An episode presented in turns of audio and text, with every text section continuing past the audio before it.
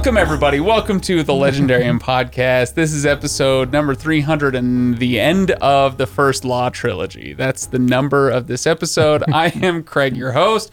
Over there, uh, they are Ryan and Kenn. They are, uh, I didn't, they're dumb. And by right. the, and by the standard rules uh, of, whatever, if you, if you're, Did you injure yourself? Like that welcome was really hard on the head. Like I feel like you like smacked your brain against the front. Like, welcome, and then nothing's working there. No, nothing's working. Yeah, no, uh, no. Uh, you guys, it, back to the mud with you. That's that's dumb backwards. Back to the mud with you. Never seen somebody concuss themselves on a head nod before. Uh, no, I am. I I gotta say, it should come as no surprise to anybody that I am relieved.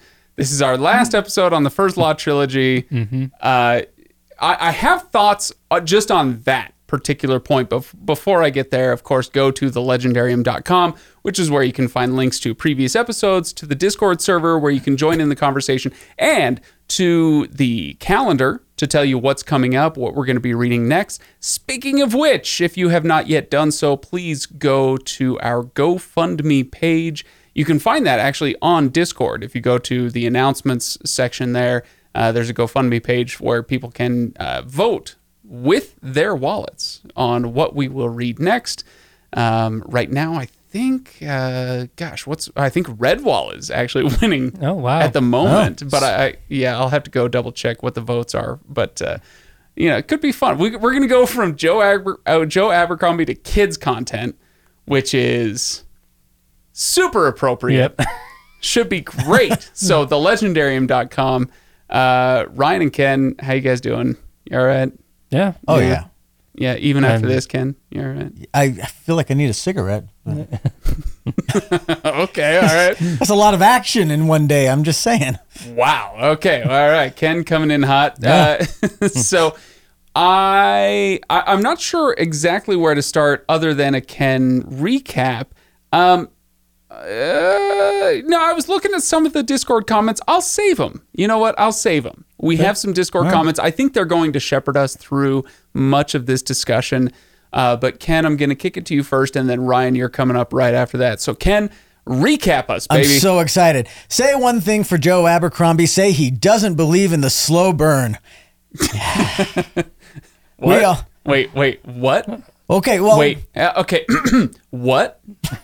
well, we all knew that the huge feared versus Bloody Nine fight was a matter of when, not if. I mean, that was they mentioned it, so of course it was happening. And apparently, waiting until the end of the book is for chumps and suckers because it takes four chapters to get into it. No build up there. Turns out that the fight and all that the uh, Bethod stuff was just build up for the rest of part two, and it really is everything that we could have hoped for. An hour and 16 minutes, if you were listening on audio, an hour and 16 minutes of incredible carnage, culminating in, of course, the Bloody Nine emerging triumphant, Bethod's witch split in twain. I love saying the word twain, and Bethod himself rather unceremoniously at the bottom of a wall, and then we still had to finish the book. I feel like I was done at that point, if you know what I mean. but Kenn, you've got problems. Yeah, well, you, you you know, know. you you you need to learn, like, y- y- for somebody who's so afraid to say the word sex.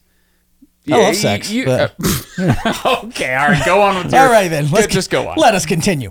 But where where were we? Oh yeah, It's good to get that part out of the It way because there are Gurkish at the gates and ready to lay siege and a giant, giant- overwhelming gunpowdery eatery, eatery fury. Okay, all right. Let, for let, high Ken- martial let's leave this to the professionals. Okay, Kenn, take it from from where Ryan All started. right, it's good to get that out of the way too, Ryan, because we are at the gates where there are also Gurkish, uh, and they're ready to lay siege in a giant, overwhelming, gunpowdery eatery fury, preferably before High Marshal West and Logen's barbarian horde can get there.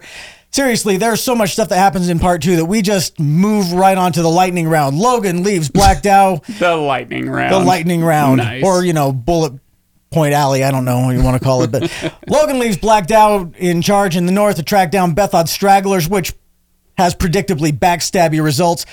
Ferro takes a pause from her vengeance tour to follow Bayaz into the house of the Maker, where she conveniently finds the seed. I have thoughts.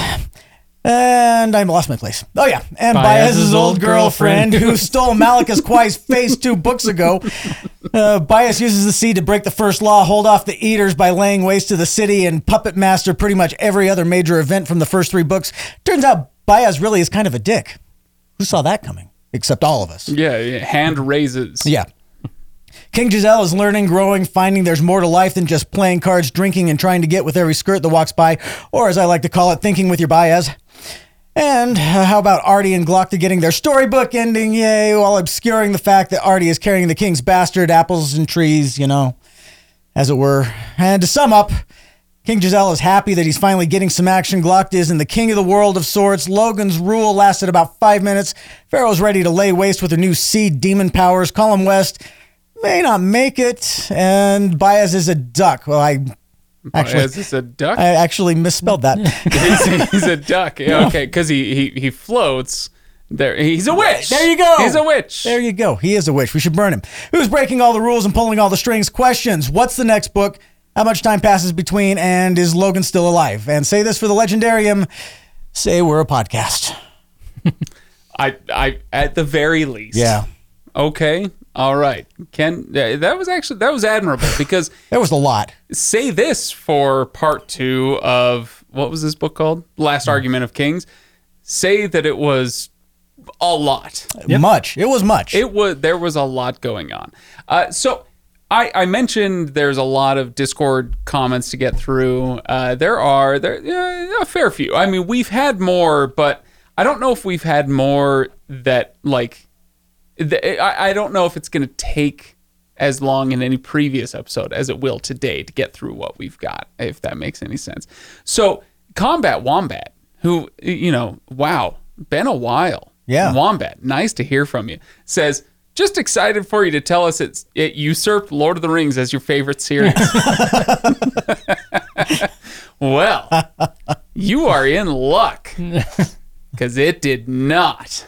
Uh, no, it's uh, okay. No, let's let's move on. I it's it's a funny comment, and I think that's all it was meant to be. Chesky says it's the destination. Oh, sorry, is the destination worth the journey? How many twists did you predict? Also, talk about the epilogue where all our ken- characters ended up. We'll leave the epilogue, I think. Um, but as far as the the destination being worth the journey, this is worth a discussion. Uh, Ryan, this is where I want to kick it to you because my question for you is what did you assume would be our reactions, Ken and myself? Okay, so to table set a little bit again for anybody who hasn't listened or has only listened with half an ear, you've read through this now two or three times. Yes. Um, and this is our first time, so you knew what was coming, and and as a result, in our previous episodes, you've you've had things to say, but you've been uncharacteristically tight-lipped through this particular podcast series, Yes. and now we get to turn you loose. So, so let me ask that as my first question. What did you think would be the result for Ken and myself? Uh, the result, honestly, my expectation and my hope are not necessarily the same thing, but I I thought there would be. I was hoping that there would be. You finish the book, you get all the pieces in place, you see the large picture that's been painted from book one all the way through, realizing, you know, Bayaz, what Bayaz has been doing from the very beginning. You kind of see, you know, Jezal's arc. Like if you look at each character's arc from book one to the end of book three, you look at it that there's a lot there, and that it's actually pretty well. Like I feel like it's really, it's pretty well done when you look at it in from the end perspective. You look at the very end of it and back, like, oh yeah, I see all the steps that were laid out there, mm-hmm. and that you would see that and go, okay, I get it. I understand why this is like the this is liked as much as it is. The further we got in, the more I felt like this that became less likely to happen because the the the frustrations and the like the The vehemence. like it's just I'm like this is I know the end like there's a lot of reveals in the end that are a lot of twists and turns that are, are really well done that kind of pay off a lot of things that are really good but I don't know if it's enough to turn the feelings that they've had on their path through this so far um, I, I I was actually quite pleased to hear Kenn's recap and that like this that book three kind of gave you a little bit more of what you were looking for Yeah. in uh, in throughout the series as a whole, and I think that's uh, for me, I, I, I feel like you probably enjoyed finishing this book off a little bit more. I'm sure you finished your, your relief might be a little more just being done than actually the Going through the going finishing. through it there. I may have enjoyed the journey. Craig enjoyed the destination. He's like, we're done. Did I? Done. yes, you enjoyed being done. You're like, I don't have to take that. I don't have to take that road again. Yeah. So that was my. I would say if I had any assumptions, that it would be that you would understand more so the appreciation and why this series tends to sit where it is once you got the full picture completed. Okay. Yeah. So I think that's about it. I, d- I don't think that necessarily you're going to turn around and love it, especially knowing where we were on the pathway up there, up to this point. Um, but I still think that there might be an odd moment a year from now or so where you go, yeah, wait a minute, that was that was okay. That was better better than was I remember. Yeah. Yeah. You know, if if it were for for my part, Kenn, I'll let you have your say in just a moment. But for my part, it was how should I put this? If we had gone through the first two books or the first two and a half books, really, and and my frustrations were all um oh gosh I, I just don't get it. I don't understand what's happening. I don't know who these people are. I don't know what the mystery is. I, like those frustrations were there. But a lot of my frustration with the series through the first two and a half books was kind of fundamental and ideological mm-hmm. a- and not just a matter of oh well what, how are these puzzle pieces all going to fit together? It mm-hmm. was it was a real um, feeling of distress when it came to that ideological nature of the book. Yes. and so when the end of the book came there were eh, so there there were parts of it that were those puzzle piece things that kind of fell into place many of which worked some of which did not for me. Um, but on that ideological level it kind of got even more troubling for me Uh-huh. than it was originally. And so um so yeah uh, i had issues. Shall we shall we just start there? I had issues and i i don't know where to start with them. I have a lot um like i mean Yeah. at, at a certain point in this episode you guys have got to just just say the word hey craig anti-semitism and and i'll be off to the races okay so uh, anyway but we'll we'll save that for now uh, kenn what about you how uh, with all this stuff I felt like the payoff. Uh, I, I I could see why you and, and a lot of listeners are saying it's really like three books, you know, a three book roadmap that, that pays off at the end of book three, which was frustrating mm-hmm. when you're trying to get through books one and two because you want payoff, you want resolution, and I felt like I got very little, and that was irritating, almost irritating enough that if I didn't have to, I might not have gone back to book three. But I'm glad I did. I, I will say that. And I thought part two of book three was fantastic in the sense that action just kept coming. You know, it just mm-hmm. it, it it's all everything that was building up for the first two and a half parts is finally paying off. Two uh, two and a half books anyway. Yeah. uh, is, is finally paying off. And the other thing I liked was Abercrombie does a very good job of putting those little clues in for you, but not in such a way that all of the twists are like out of left field. Like there were a lot of things that we saw coming. Yeah. I feel Like like we called early. I think Bayaz might be, you know, might might be a bad guy. I think something happened to Malacus Quai. I think that this. I think that that we called a whole bunch of stuff that actually paid off, which I liked because I don't mind that we even saw the breadcrumbs at the time, but they weren't so in your face blatant. Like here's a breadcrumb, you know. Yeah. It- but then they paid off in the right way and not in some sort of left field resolution that you never saw coming and doesn't make any sense. These actually make sense. And it almost makes me want to go, maybe not immediately, but I wouldn't mind going back and going, let's see how I saw these. let, let me ask you a question kenn Okay. they make sense all the the breadcrumb things and the the Bayaz machinations Sure. and all this hey machinations Machinations.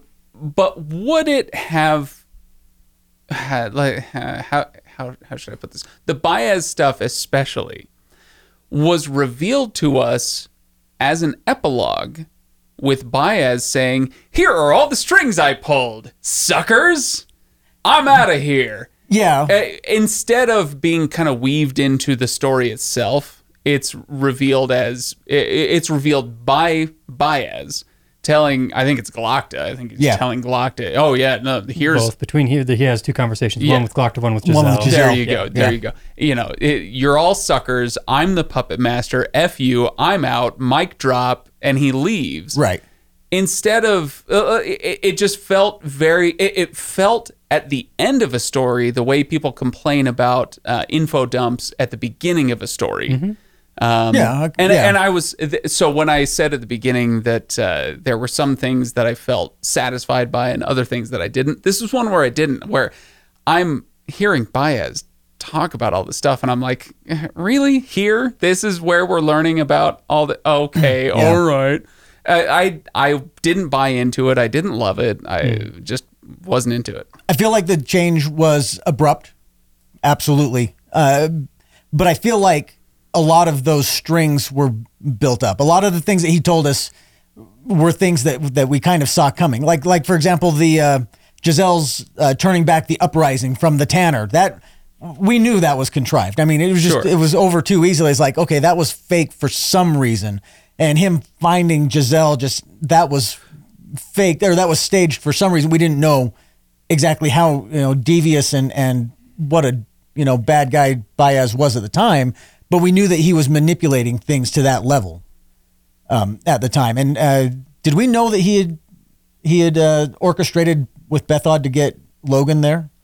Uh, was that- no, he reveals that to Logen in part Yeah, two. in part two. With the, the stuff with Jezal is very clear by the end of part one. Yeah. It's it, that there's no mystery there. So, Right. Yeah. But I, I feel like I feel like there were a few other things, and all of the stuff with Juvens and Kanedias and all these other magi that we can never remember the names of and stuff. It was clear throughout the entire trilogy that there are bigger things that he's doing, and he's been around for a long time. And I, I question that it's even clear that he can be killed, you know, at this point. But I'm Hmm. sure there, I'm sure there's a way that he can, and I bet it involves Ferro and the seed somehow. But Hey, Kenn, I've got another question for you. All right. And by I have, I mean Jesse L has Awesome. another question uh, for both of us, really. And that is Did you like it better than the Farseer trilogy? yeah, Really? oh yeah. Okay. I All right. don't remember pretty much anything about the Farseer trilogy, Fair enough. Fair enough. and this I this I actually felt invested in. Okay. So I would I would go back and read that again. I feel like we mi- Wait, wait, primarily read what again? the? Farseer trilogy. Okay. I, I feel like we, and when I say we, I mean Kyle and I probably gave it an unfair, uh, an unfair shake. Hey, you- but no, no. I I'm actually going to push back against that and just say that you know Kyle hated it. Yeah. and that's totally fair because frankly, I hated this, and uh, but. Uh, but having hated it, I don't begrudge anybody else liking it. No, and I don't either, and that's not what I'm saying. And I But- feel like I've given it a really fair shot. Now there are going to be, uh, you know, first law fans out there who are saying no, you didn't because I didn't end up liking it. But I, I gave it a really fair shot. I tried. I, I honestly tried really hard to like it. Um, but I, I, I enjoyed the ending of Farseer more than this one. And this isn't a Yeah. Farseer review, so we're not going to get back into that. Um, but I, by the time I got to the end of book three of Farseer, I had more respect for what she was doing yeah, um, than I. Well, that's not to say I don't have any respect here. Believe me, we can we can talk about uh, that sort of thing. But I just, I guess, uh, maybe respect isn't the right word. It's I had more enjoyment out of the end of Farseer than I Sure. did here. Um, so I think by the end of Farseer, I was just trying to be done with it, you know, and so I. I didn't. I, Well, that I might sounds not have familiar. Given it, yeah, I know. I, I, but I might not have given it the shake it deserves, and I, I wouldn't mind going back to it sometime and, and giving it a second shot. You yeah, know? no, my my only quibble was was with your uh, use of the word fair. Yeah. you know, like y- you you and I, I think tried both to give both of these series a fair shake, and I didn't like this one. You didn't like Farseer. That's fair. yeah, yeah. So And you and I respect anybody who likes what they like, and that's fine. Like I, what you like. I will say this: I would love, uh, in fact, after the end of both of these series, I would love to sit down and have a conversation with both of these authors, either Oh, yeah. of these authors, um, and and tr- you know, try to understand where they were coming from, what they were trying to communicate, where I may have missed, where they may have missed for me, or you know, whatever. Like that conversation could be great. Yeah. Um, but that doesn't mean I have to love the book. No, So I don't think so. But I, I ended up enjoying this one yeah. probably more than I expected to. But What about you, Ryan? Farseer versus this? Uh, this, I would take the series over Farseer um, as of right now. Like I said, I I do feel uh, I I need to reread Farseer. Yeah, um, no, same for sure. but um, I would easily take this series over that one as of right now. Yeah. Okay. Uh, Kenn, uh, Murph, 1976, would like to know what did you think of Logen's story arc, specifically I- Logen's? loved Logen's story arc. But, Okay. and, I, and I'll tell you why. Because well, I said this. I think I said it in the first book. His his entire character was was tailor made for me. You know, it, it really was. He's a he's a barbarian. He's a simple simpleton. He's he's really he's really much more insightful than than that. But Well, a, a, simple man doesn't have to mean a simpleton. No, exactly. Right. But and um, I loved all of his his little sayings from his dad. I loved all of the, you know, say one thing for Logen Nine Fingers. I I loved all of that. I loved the Berserker Fury, you know, and, and I, I love the the fact that he's trying to be a better person throughout the entire thing. He's like, I I'm really kind of done with this killing thing. I'd like to be a better person, and then at the end, he's like, I guess this is my life, and so he goes back to it, and the fact that he's still alive. I love that at the end. But Question. Yes. Question. Question.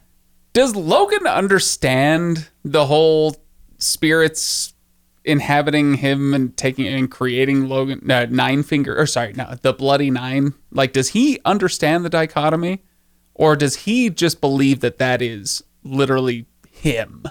I'm not sure. I felt like he understood that he was two people, or that that when the Bloody Nine takes over, that it's not him in control. But I there were some things that he said at the end here to Dogman and stuff that that made me think maybe he doesn't understand that when he loses control, he doesn't he, he doesn't have it. That I think what you are questioning here is actually the crux of Logen's story arc. Right. Is he is trying to be a better man. He's trying to deal with this. And but he has literally another cannot. cannot because there is another person who inhabits him. So anytime he becomes the Bloody Nine, he doesn't have clear recollection of what happened. So he knows that when something else takes over, it's not him, but he can't separate himself being like, that's somebody else because it's still physically me. Right. It's still my body. It's somebody who's like, these people look at me and they see me, they see their friend in air quotes. You know, how many the times that he I remember, Like when he almost killed Dogman. Well, yeah, He almost when kills Dogman. When He he, kills, kill- Tol- he kills Tol- Thunderhead. He kills the little boy. You Yeah. know, people see that, see him do it, and I love. By the way, remember when I asked in the last episode if there's going to be some comeuppance for that, and and uh, Crummock is like, I know it was you. Oh yeah. Don't come back that here. was I loved that I scene. loved that. that was a great scene. holy cow. But anyway, sorry. No, you're good. I I think that uh, the Mister Hyde part though does recognize when he takes over because when he gets when when the the uh, Gurkish light off the gunpowder and he gets hit in the head. I think there was a, if I'm recalling it correctly, there's a moment where the Bloody Nine says, "Ah, crap" or something to that effect, and Logen takes back over. Yeah, there is, um, and it happens. I think it's again or when in the Dogman sequence where Yeah, he's uh, the Bloody Nine gets upset because he realizes Logen is about to take back over. He realizes Yeah. he doesn't that Logen can regain control in that moment, and he's not able to just kill whoever he wants. Um, I'm gonna I'll say this as well. If you really like Logen and his story arcs, uh, Logen is in the standalone novels. It- It's they follow. If I if I've heard correctly and read correctly, the standalone books follow Logen's journey okay. out the window and beyond there. So So the next one is the because I asked this earlier. Um, Spear. The Spear cuts through water. something s- circle something. I don't I I, can't- what the I- I- standalones are. Some somebody said those words on Discord, and I just wondered if that was a novella. Yeah. Well, you asked about when the next, how far down the next trilogy is, and kind of that. It's I think it's roughly twenty-ish years down the road, a little bit. it follows Shivers, right? We're not going to talk about who it Shivers follows is and in doesn't, okay? but- Because that's a spoiler. So, How's that a spoiler? eh, we're just not going to do it. Okay. So anyway, Anyway, I think I want to read further. That's my point. And yes, I love Logen. okay, All right. but I- only in a strictly platonic way. I have uh, questions about the Logen storyline because um, his arc i- in a normal novel, and I get okay, these are these are literally written in conversation with, if not outright opposition to other novels. Um, but in a regular story, his arc is hey, you know, there's this inner demon within me, and I'm trying to conquer it, and I have a tough time with that. And, uh, you know, and by the end of the series, he either does or he doesn't conquer that inner demon. Yeah. But here in this story, it's hey, try all you want. F you. You're never gonna change. You're never getting rid of Uh, me. There's there's a literal, actual demon within you who takes over, and there's some nuance there. Uh, you know, obviously Logen has to get to a state. He has to be in a position to where that demon within does take over, right? So so you could argue, oh well, hey, don't put yourself in those situations, and that won't. Yeah. But then you get into the hey, just don't walk down that alleyway, victim Yeah. blame. You know, It- so I so I'm troubled even by the nuance that you could bring to his storyline. Um, wa- I guess it it kind of gets to um my my troubles with uh, if you guys were well, uh, Ryan was it you who hated all the the uh, like devs and annihilation and, and all the, all those Um, anyway with Yeah, devs like I- the the whole none idea of them resonated with me. I won't say I hated any of them, but go. none of them resonated with me. anyway, the whole idea behind something like devs is you literally have no choice. You are on a tram ride through fate and Yeah. just, you know, grip it and enjoy the ride. I reject that. And so so I've I'm very uncomfortable with Logen's storyline in that way.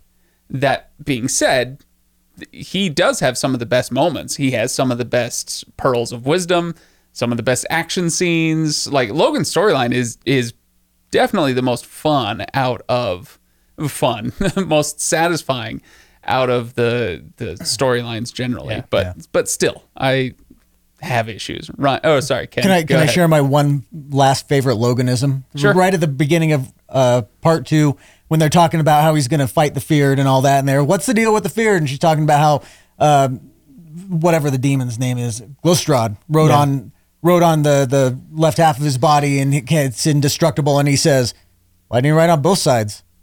Yeah. That's Logen in a nutshell. He's just like pragmatism says, why don't you just write on both sides and call it good?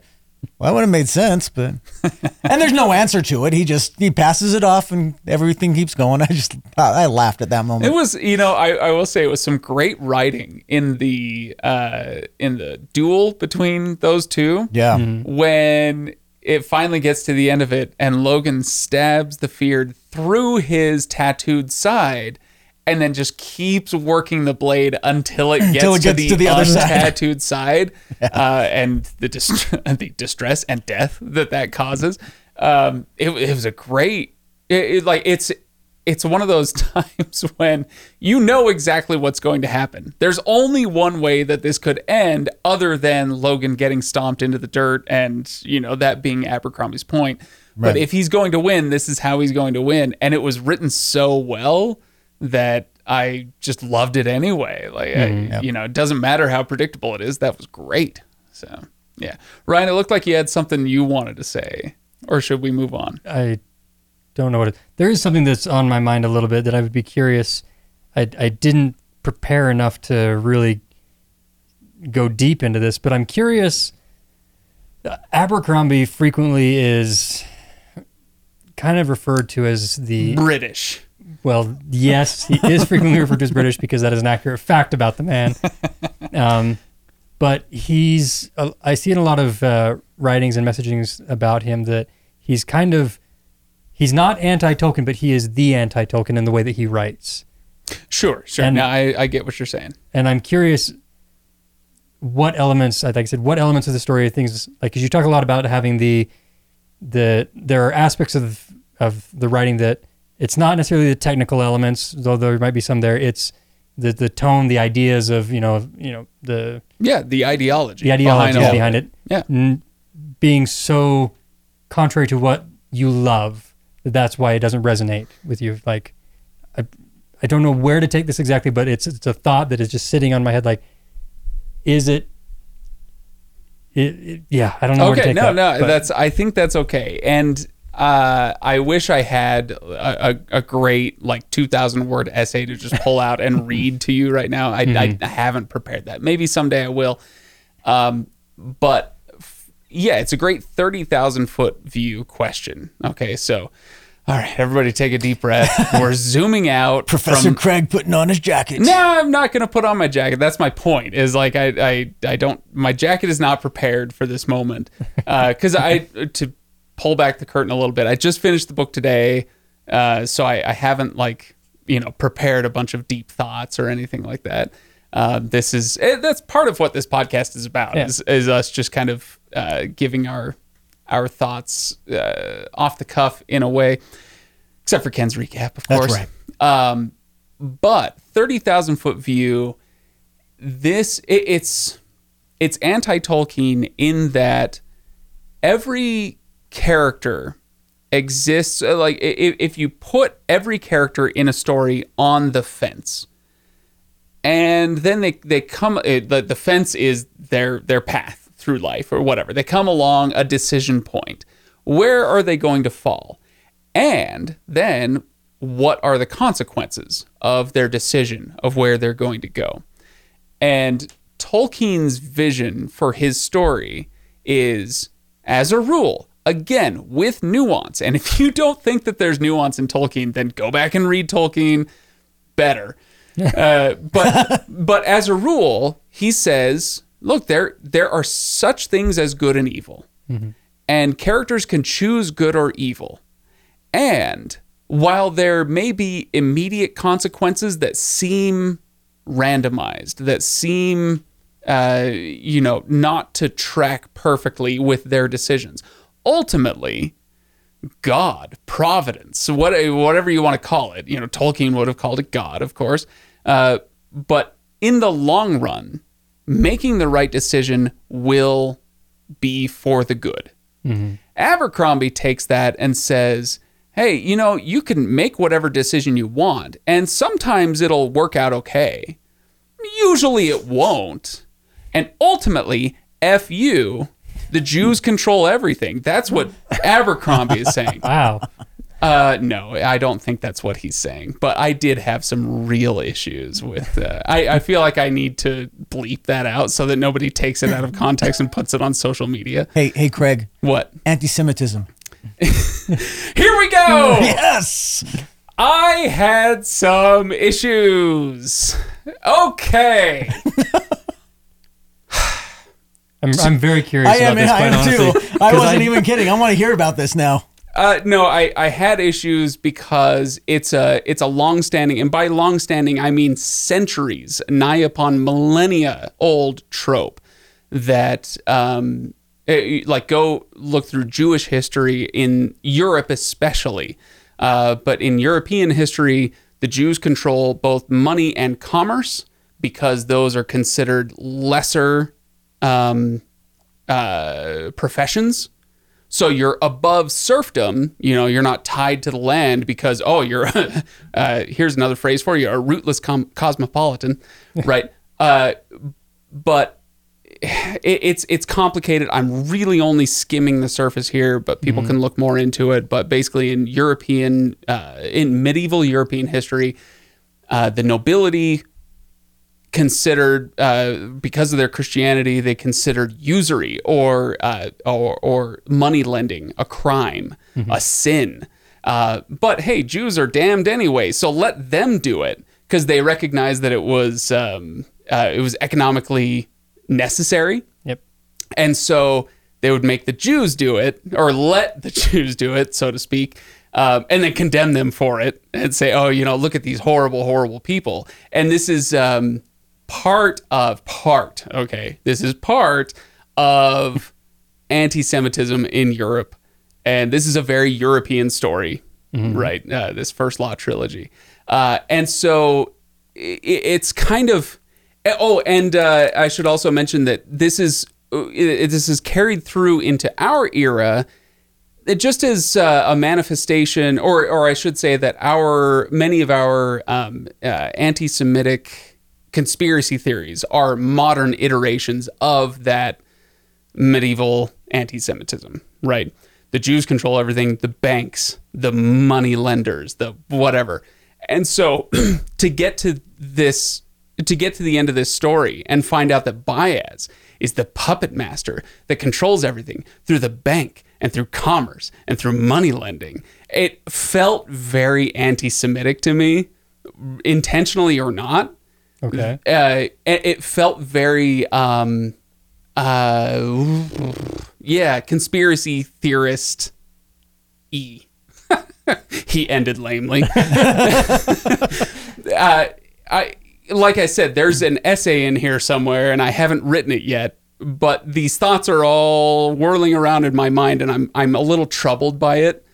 That it, a- as you're reading through a story like this, it's um, you know most of uh, of most stories like this are either the world as the author wants it to be, or the world as the author um, believes Warns that you. it is. Yeah.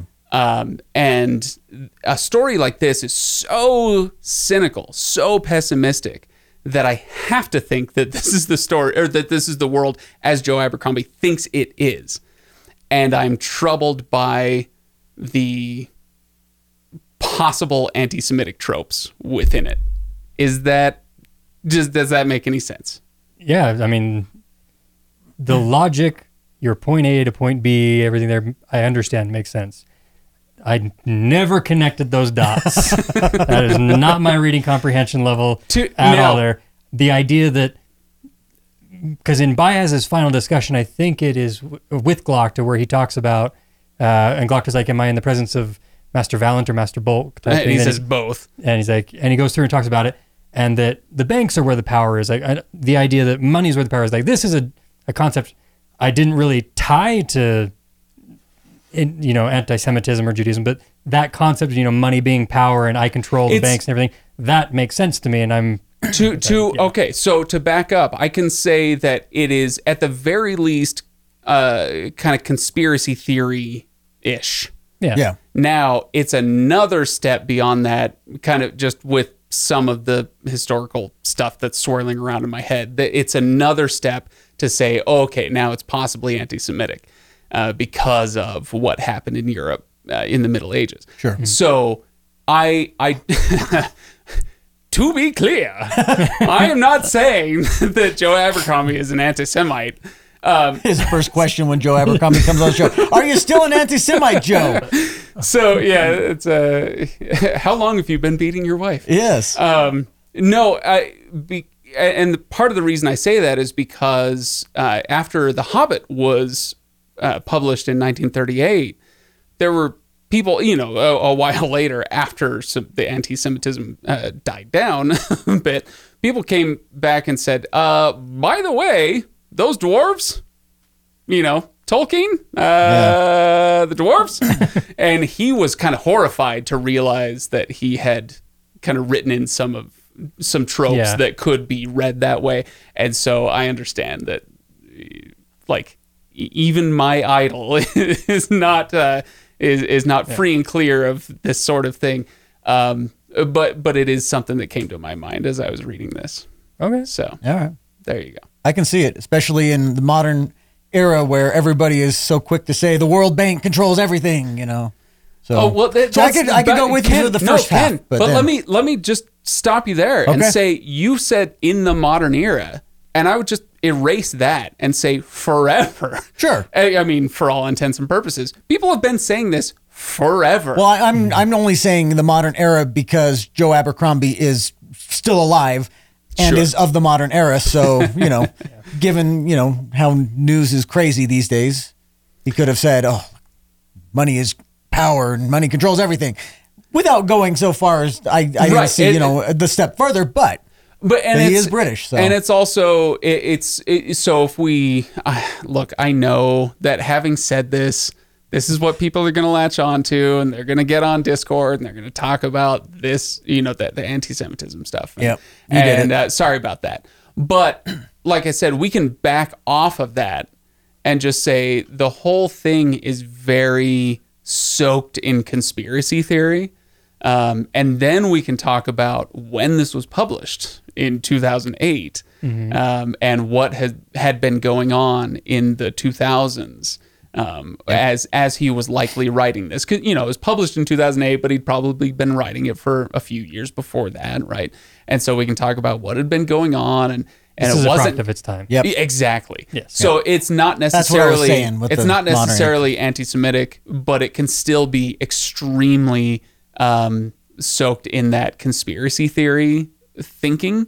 Mm-hmm. Um, that that there's a cabal that rules the world through money. You know, At the at you the can same have time, anything in too, this world to play with money. defense for for Joe Abercrombie, there's always a big bad nebulous network, dark network of something in all of these stories. I mean, the Aes Sedai, or you know, they've got their hands in everything, or the the nebulous dark one in Take a Story, you know, Well, or okay, you know, or or this, you know, dark. He shook ahead. his head hard at the start I of this could see that. No, that's I, I, I Yes. It's it's it's not an unfair point that you make. I would just push back on that, Kenn. Okay. By, you brought up the Wheel of Time. Only because I saw it on the shelf, but Oh, okay. Well, there you go. but pick a story. Uh, with the Wheel of Time, at least, it you spend a lot of time with the Aes Sedai, You and you you understand the length, the reach, and the limits of their conspiracy. And you also understand how little control they actually have over Right. world events, you know, it, much as they might try otherwise. And so with this one, it's literally one person this this person Bayaz has all the power all the control Yep. everything That he's that's amassed over a happening in the story years, yeah. I- is because of his influence and ultimately because of his money and so that's that's where it it's it, it's just I, conspiracy theory thinking has troubled me a lot over the last oh I don't know seven years or so Yeah, I get it. a lot. Uh, it- uh, uh, honestly, longer than that. It's troubled me longer than that. But uh, Money is just another form of superpower. I mean, isn't that what Bruce Wayne taught us? So well, anyway, I, did, I don't mean to get us hung up on this for the entire rest of the episode. uh, but s- since it came up, No, it's. I think that it works inside of the context of the world and the story. yeah, I think it does. Um, with, I think one of the things that we are. That I don't know. This isn't. I don't know how to phrase this because it's not unfairly viewing that, but Bayaz, we learn that he has been. We're we're coming to this story after a long. He's been doing this for a long, long time. This is he talks about. You know, this isn't my first time putting down a rebellion. It's not my first time doing this. Like mm-hmm. he's been doing this for a long time, and how he talks about how his methods and things have had to change, and now he's moving into the era where money is where is how that works. So, I think that there's, I feel like there's enough in Bayaz's story, things that we're kind of coming into that era, and if you, I will tell you, if you really don't like that thinking here, don't bother with the next trilogy. um, that's I, I. The thing is, don't worry. I, I know you're not you're not looking at that, which is it's sad because I, I I told you this before off off mic. I think your your breakdown of the next trilogy would be very very interesting to hear. Um, but yeah, Would it still? I still think it would because it's it's the concepts and the the premises and the the premise premisi premises. premises Premises. I'm I'm I'm I'm saying I'm saying I'm saying that I think would be worth uh would be worth hearing about. That being said, I will not ask for that because I do not. You don't want to sit through it. I do well. I I would read the next trilogy again, but I don't think No, it you would don't be want to. worth. You don't want to sit through me doing that. yeah. Yeah. Yeah. So if one day you come out like, all right, here's my five thousand word essay on why that second trilogy was even a bigger waste of time. You'll you'll at least read it. I will read it and, and subscribe not to that and pay share for the. Substack or whatever you wherever you put that. You put that on your OnlyFans. Also, I'll go subscribe. That's where I read it naked. It's all I- here. we'll read that with a post-it note over the screen. this devolved fast. yeah, well, So- that's that's, that's, our Faster than an specialty. Abercrombie novel, this one descended. So, should we do some more Discord comments? Some more Discord comments, character, something, something else. Question Kenn yeah. from Kiptan Do you understand the magic system better now? Yeah. I mean, Really? sorta. It's, Really? It's very soft. I mean, but go ahead. No, that, that that's it. No, you you nailed it. That was it. Okay. There, there's nothing to understand. Yeah, no, it's Uh, something about spirits. The other side. Um, uh, there- a seed. A boo. Bayaz. Bayaz successfully. This was his word. Uh, merged all of the magic systems together in his last great uh, moment of dickitude. You know, but Wow. yeah, I Nice. don't. I don't know if that's the word, but I know that there he draws dickicity. power. Dickicity, sure. Uh, he draws power from the other side. That's the violation of the first law. And the seed is a conduit. Ooh. We should talk about the phrase "the first law." Sorry, go on. Okay. Um, and the second law is where Don't eat the flesh. the of power of the eaters comes from. Yep. It's got to be something to do with the other side from there too, because I don't understand how just mere cannibalism will give you the power to do, you know, the things that they do.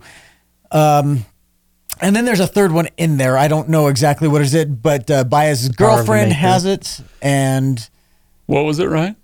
It's the Bayaz Bayaz's power is that he combines the power of the master maker, the skill and the craftsmanship that he understands from there, the magic of Glus, of Glustrod, Glustrod. Glustrod there, there, um, and then is willing to go across the line and break Glustrod's laws to touch the other side, and is able to combine all that through the conduit of the seed. Um, Ferro is his connection, his gateway through that, which is why she starts hearing the people whispering about, you know, let us through, let us through. You Is know, he in contact with her? Are they touching when she grabs the seed? no, no, she's there. I don't him, understand how from she's the way a I conduit. understood it, he That's- had the seed and she was next to him, so or he was next to her, so he was able blood to. in her. She's part. She has part of her that is Sure. from the other side, which allows her to be a little bit the on both sides, which is why the, the seed she's able to hold the seed. Which is why she only could sees in black and white.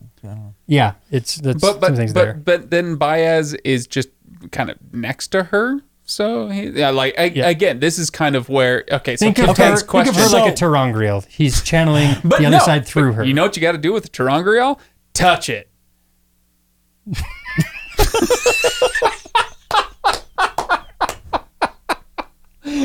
there you go, people. Especially if it's red, it's a and, red rod red and ter'angreal, yeah. cylindrical, shall we say? All right, so to answer Kip Town's questions now that I've explained it, no, I really don't understand no, there's, it better. There's Never nothing mind. To, there's nothing to understand. Never mind, I really don't. So, and I honestly, I don't mind a soft magic system. Uh, you know, I'd prefer that it be red and rigid and cylindrical, but uh, uh, The magic when it's used is pretty cool though. When Bayaz actually starts using all of it and just obliterates the the hundred lot the hundred uh, Hundred words. hundred words and so, yeah, it's and basically kills everyone with radiation poisoning in Yeah. the city. Like Exactly. oh my gosh, Oh. that was uh, okay. That So, was disappointing. with that being said, we should move on to like some of the other characters and whatnot. Um, Mm-hmm. In fact, okay, you know what? No, we've got uh, we've got another ten minutes to go on this, uh, and so I'm going to go through some of the other Discord comments just kind of chronologically as they came to us. So Jaffu asked us, uh, or he said, and this is a bit of a long one, so hang with me here. Jaffu says. I was kind of expecting grimdark as a genre to feel more grim and dark all the way through. This trilogy was my first taste. So I was surprised when the book when this book felt like it all came down to the wire. It wasn't hard to imagine an alternate ending where Jezal took charge and Logen overcame the berserk in himself, Bayaz was defeated, Glokta got a taste of his own medicine, etc. I guess I'm just curious if anyone else had a similar experience. Agree or disagree? Any related commentary on this aspect of the trilogy? Um, yeah, I, I did feel like this was less grim and less dark than most grim dark I've read. how much have you read? I'm, I'm curious. Uh, I've read Game of Thrones. I've read Night Angel. I've read. I've read a few. I haven't read. I'm not like steeped in grim dark or anything like that. Right. But but this felt more light, for lack of a better term. Um, toward the end, everything is still kind of gloomy, but but I felt like there was more optimism in the characters at the end of this than I typically feel out of a well George Martin, for example. I I walk away from that and I feel like I just need to hug my kids. You know, I, I felt like um, the the the grim darkiest character in this story has to be Glokta. yes. Oh yeah. Um, possibly Logen. He's okay. the chippy comic relief. The- well, you and yet, but but with Glokta, we get to the end of the story, and Glokta, um, he makes decisions. It like it, it- how should I put this? We go through the entire trilogy with Glokta increasingly thinking of himself as, oh, I, I, you know, I could be something else. Why have I chosen this life? Why am I chopping this person's fingers off? This is not who I should be or, or what anybody should be. This is not a, a good path down life. And then we get to the end of the series, and when the, you know, when the nose meets the grindstone, when the rubber meets the road, he's like, oh, you know what? I need to make things happen. I know. I'll torture it out of this person. I'll do the things that I've not wanted to do, um, and, you know, and known that I shouldn't do. I'm just going to do them anyway, and then it works out. Not only does it work out, it works out handsomely for him. um, that is the grim, darkiest thing in the book for me. Is that a lot of other characters, um, you know, they they make bad decisions and sometimes bad things happen. Sometimes good things happen. Mostly bad things happen. With Glokta, it's it's that reversion to a- and I, I guess you could say this about Logen too. Accepting that you're evil leads to mega rewards now I didn't notice that's it. that is very very grimdark to me I didn't notice it until you just pointed it. We're, we're talking about that, how very parallel and probably by design, and I didn't catch it until now that Glokta and Logen's stories are in the sense that I'm a bad guy. I think I should be better. I'm still going to do bad things, but I'd still like to be better, even though I'm resigned to the fact that I got to do bad things. They, they're very similar along that line. I, I, I disagree with a specific part of the Glokta sentiment in the sense of that he wants to be a better person. Like that's his driving focus. It's not. no i'm not It's- saying it's his driving focus There, there's plenty of times when he t- looks at, I was once this gorgeous, uh, great fighter, soldier, everything. I could have had this wonderful I life was here. Yeah. I was this, and now I'm reduced to this. And look at my life now. Look at where I'm at now. And it's less of a, I shouldn't be doing these things, and a, oh, well, I guess, you know, life would be different if I hadn't been taken by the Gurkish. Like, I no, there that- are. I mean, as someone who listened to a significant portion of this third book in the last forty-eight hours, I can tell you there are a few moments where he does have that, that kind of gets, inner struggle. I think once he gets to the point with Ardee where he's like, I'm going, like there starts to be a realization that he and that there's something there with for him with with Ardee. Mm-hmm. I see that change because when he starts taking her through everything, he has a sense of remorse that Ardee is seeing the darkest side of him and seeing all these things uh, that he's doing, and he hates that he's having to do this. But I think up to that point, though, it's more of a that it, that it isn't so much a, I want to be a better person and more of a I am the person I am because I was made that way in the dungeons of the Gurkish. Right. Yeah. So All right. I sorry, I was I liked this by the way, I wanted to point it out that I was I was worried at first that his relationship with Ardee was going to lead her to becoming like his practical his his inquisitor number 2 and stuff and she was going to take on the life of a of a mm-hmm. inquisitor man, you know, and In a way, I would have liked that better. almost I would have. Well, I don't know if I would have, but I like the fact that her positive light actually draws him to want to be better rather than the other way around, which is what I feared. So mm-hmm. I, I felt a little bit more hopeful out of those out of that storyline. Ardee makes me really sad.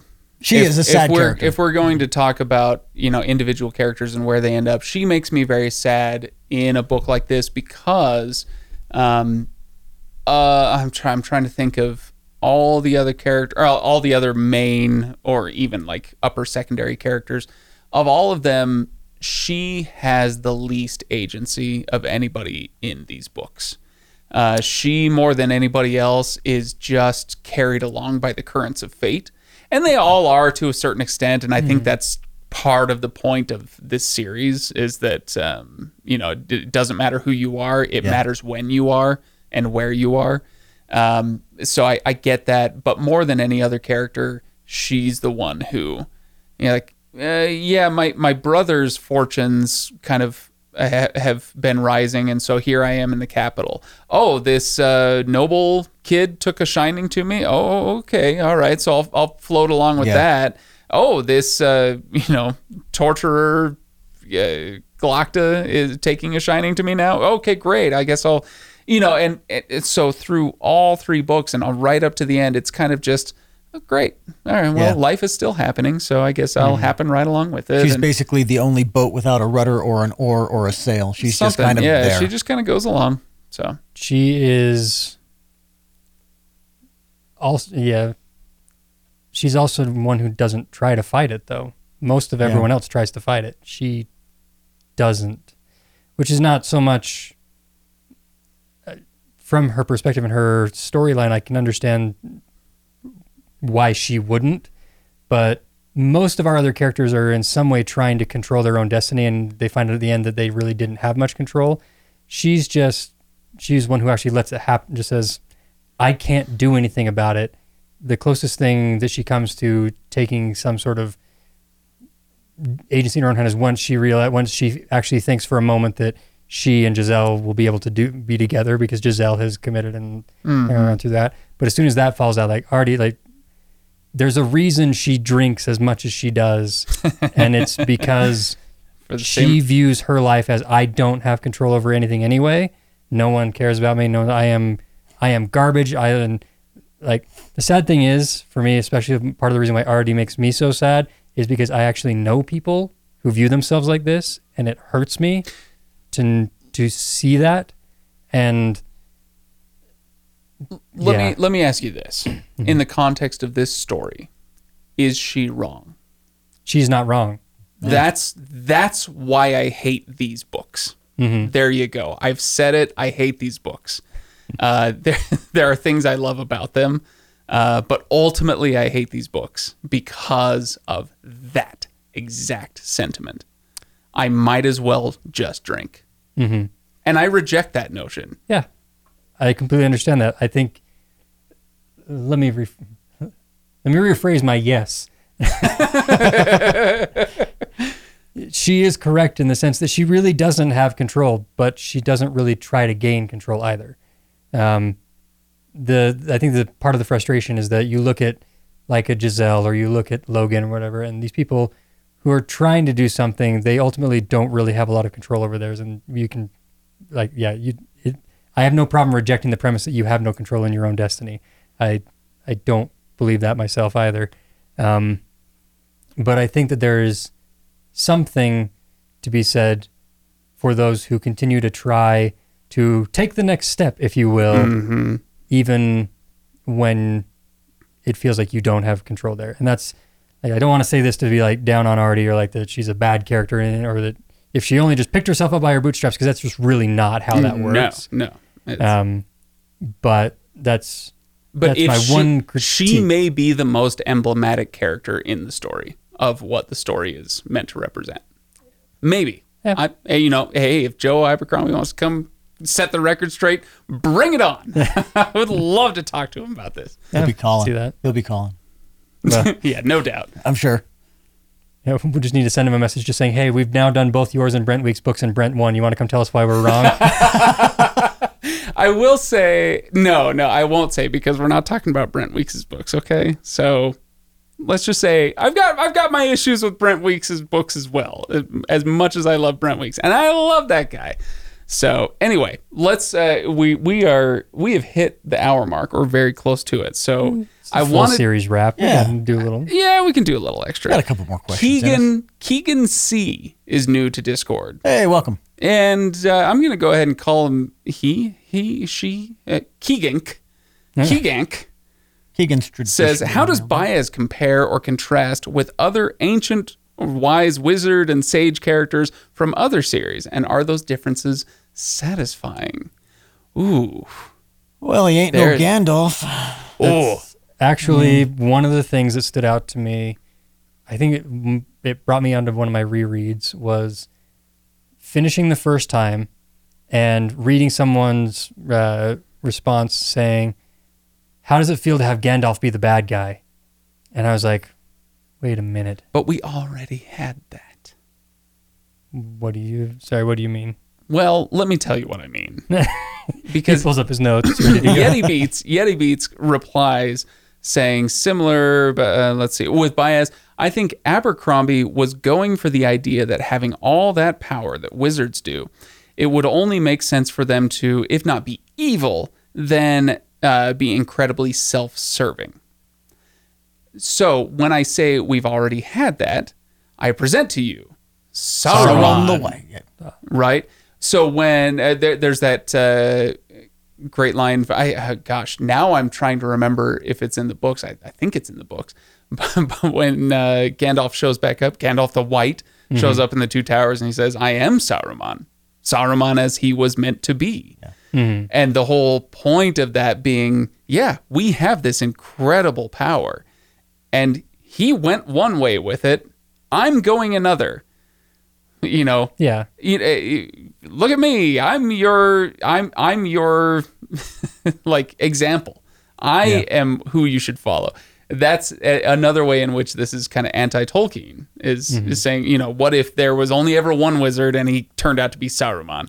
Because that's just how the world works. And it's I mean, not necessarily. Well, I mean, yes and no, in the sense of uh, he's not the only wizard. We've been dealing with a lot of other ones, and they all the the funny thing is when you look back on it, what if gandalf was radagast and nobody cared and he affected nothing but uh, it's you look back at the other the other ones. Like for example, when we're dealing with uh, what his his name leads the hundred words. yeah i can't remember top of Khalul, um, Khalul in his hundred words. Like the other mages, the other uh, magi, he's the first. Now, by the time we finish, Bayaz is the first and last of the magi. So if I think that if you were to take the Saruman piece, it would be like, what if Sauron won or Saruman won, and this is now a thousand years down the line?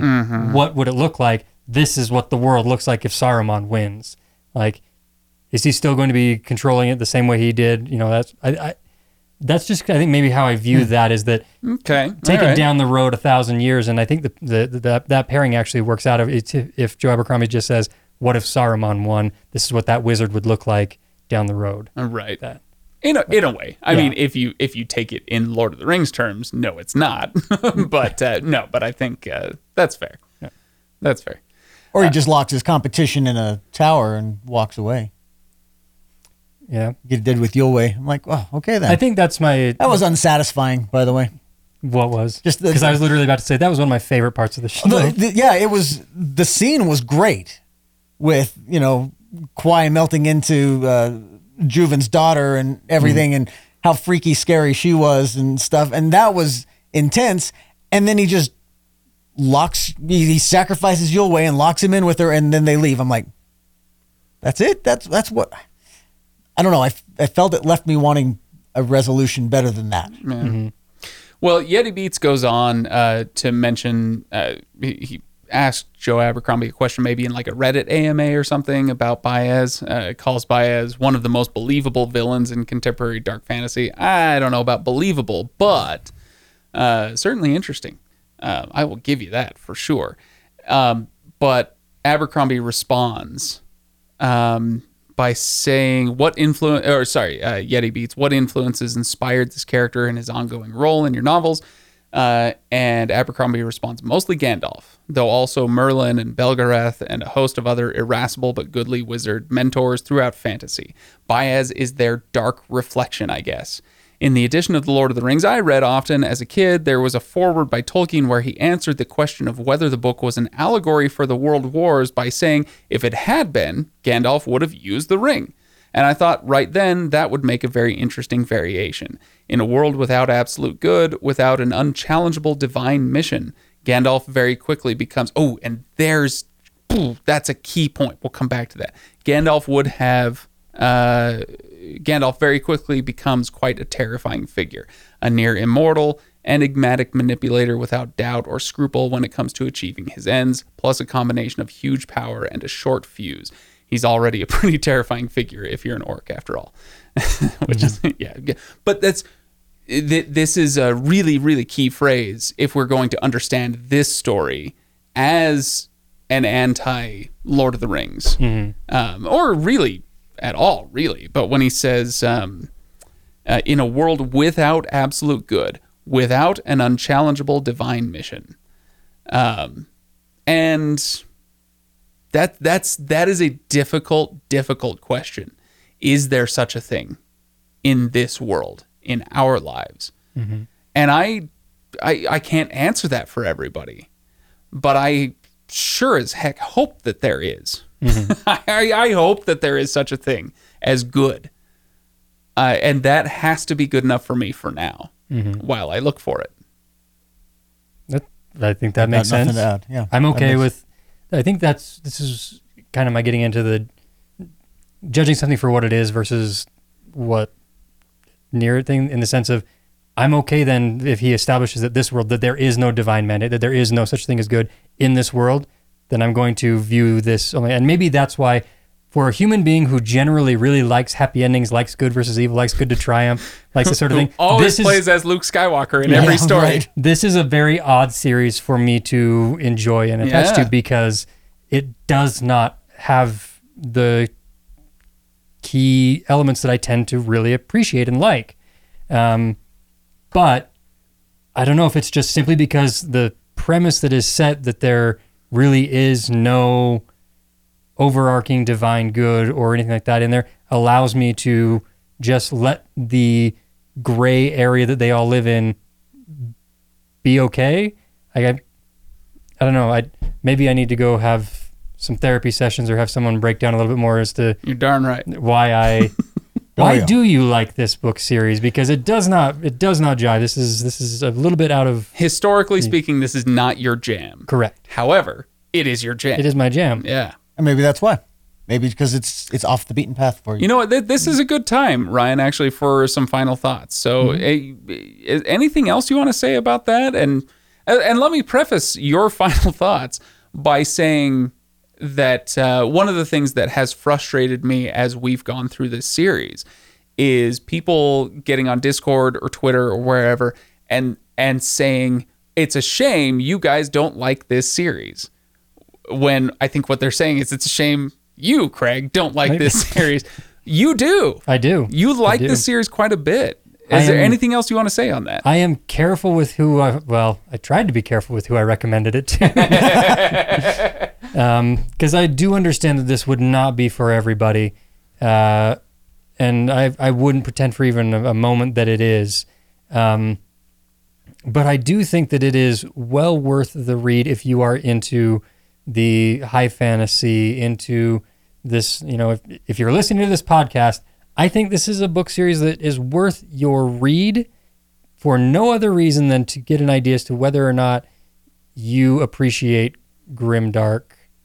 So, because I think this is a good entry point for grimdark. Like, a, a- if you like this, you like Grimdark. If you you, like don't, this- you might want to back off. Yeah, if you don't like this series, then you know go read Brent Weeks. No, um, Or or no, because like I said, I I enjoyed Brent Weeks's works as well. I've enjoyed I I like Joe Abercrombie stuff, but I think this is this right now is my recommended entry point. If you were if you've never if you are trying to decide if you want to read Game of Thrones and you're not sure if you want to commit to that yet, read this first, interesting, not the other way around, not the other way around. because they were published the other way around. I would. I think this is because of the dedication, the amount of dedication it's going to take you to get through Game of Thrones versus the dedication to finish these three. If you finish these three and go, you know what, I enjoyed that uh, experience, then go ahead and go dive into Game Interesting. of Thrones. Interesting. Okay. I can concur with that. Kenn? I can Yeah. I can get behind that. Final I- thoughts. I did the other one first, and it was a slog getting through the last couple of books of Game of Thrones, so of mm-hmm. Song of Ice and Fire. So, yeah, I would I would say that too. This is this is a more positive Grimdark than I would have expected. I guess, and I don't I don't really Wait, have. what? Wait, what? I didn't say it was positive. I just said it was more, positive. That's like saying, "Hey, this toxic sludge isn't as dirty as that," you know, fetid pool. of- I don't know where I'm going with this. We're good at the fun metaphors site. on the fly. Yes. I'm, I'm just really looking forward to when This- uh, Joe comes on the podcast for an author shelf episode. It's going to be great. I We should want to get be on him that. and Robin Hobb at the same time. As the two authors that we have berated their work the most, we'd like to have you on for a moment. Again, define we because Yeah. I, I just want to make sure I'm the only one I'm throwing under the bus here. That's okay. I appreciated the uh, dis- I don't know if it was Discord comment or the iTunes review or whatever it was. It was like, yeah, they really don't. They're really not liking it, which is breaking my heart. Except for Ryan, he's he seems to like it. He's okay, except for all the times you've been. What was it? You're oh, you're homophobic. I was going to say you're racist according to the iTunes reviews, but no, you're homophobic. I was homophobic. yeah, uh, that's right. I've I 100% have said some stupid things on here, usually aiming to make a joke. I've said some transphobic things. I've said I I try and learn from them. No, you haven't. I I have. I can actually go back to the episode I did. I was like, okay, I I understood what I said. So um, I try to learn and be better from when I do that, but it's usually I'm going for a joke and I miss it. So to that iTunes reviewer, screw you. No, I mean, was, uh, you know what? There are more jokes there. Kenn, do you have any other final thoughts? I got or- nothing. Okay. I'm, all right. I'm pretty much tapped. So let, let me just say, uh, I, I said earlier, I kind of planted my flag. I said, I hate this series. Now let me tell you why I would recommend this series. And I would. I really would. You know, kind of like you were saying, Ryan, it, you got to know who you're recommending it to and when and why and all that stuff. Um, but I hated this series because of who I am and how I want me to be and how I perceive the world. Um, and this it kind of flies in the face of a lot of that stuff. And so it just it reading this was like sandpaper to my soul, and it was deeply, deeply uncomfortable, and not in one of those like, oh, it's it's uncomfortable and it'll make you grow. Not in that way. It was just uncomfortable. Um, however, it's very well written. The characters are good. Uh, like I, I, I can see why if you are engaged by the relationships, by the dialogue, by the the humor with Logen and his many knives and quips, eh, you know, whatever the case may be, and, uh, and all that stuff. Like there's enough that carried me through where if if we I, I said this on a previous episode here, but if it hadn't been for the show, I wouldn't have made it past book one. I might not have even finished book one. Um, but there was enough to carry me through. Even with the show, I could have texted you guys and said, "Mm, "Yeah, never mind." that was well within my power. I didn't do that because you know I I was able to make it through the end of the series. Then we would have There's- carried on without him. And so, if this is a flavor that you do enjoy, there's plenty here to recommend it. And he is a talented author. I just would love to not not even like on the podcast. Joe, you want to go out to dinner sometime? I will frickin' fly to England and we will go to dinner. I want to have an hour long conversation, just you and me talking about the ideology behind this book. You know, because there's there is meat on these bones. Mm-hmm. There is plenty here to talk about.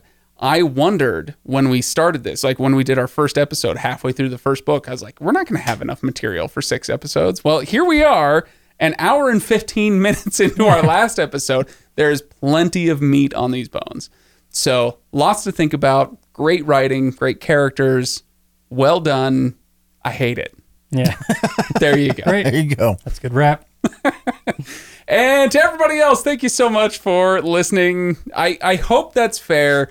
I know that there are Abercrombie fans out there who are not going to be satisfied with that because there are people who are just they're not satisfied if we don't love what they or sorry, we. If I if I don't love what you love, then I know you're dissatisfied. And I, I hope that uh, that I've given you enough context for where I'm coming from that that's okay.